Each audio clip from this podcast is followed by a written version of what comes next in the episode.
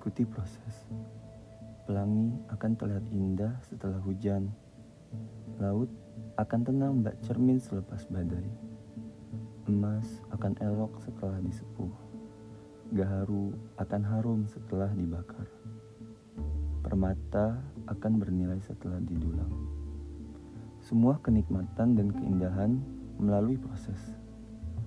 Siapa yang tak sudi ikuti proses, maka tak akan pernah merasakan keindahan dan kelezatan. Proses itu berat, melelahkan, dan menyakitkan. Tak semua sanggup untuk menjalaninya. Mutiara menjadi berharga setelah lokan menyakiti diri bertahun-tahun, mengeluarkan zat nakre untuk melapisi pasir menjadi mutiara.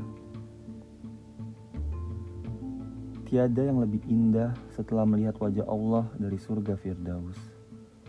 Mahalnya surga tak pernah didapat dengan berleha-leha. Ia ditebus dengan kerja keras, penderitaan, darah, dan air mata. Sudikah kita melalui proses untuk menggapai surga itu?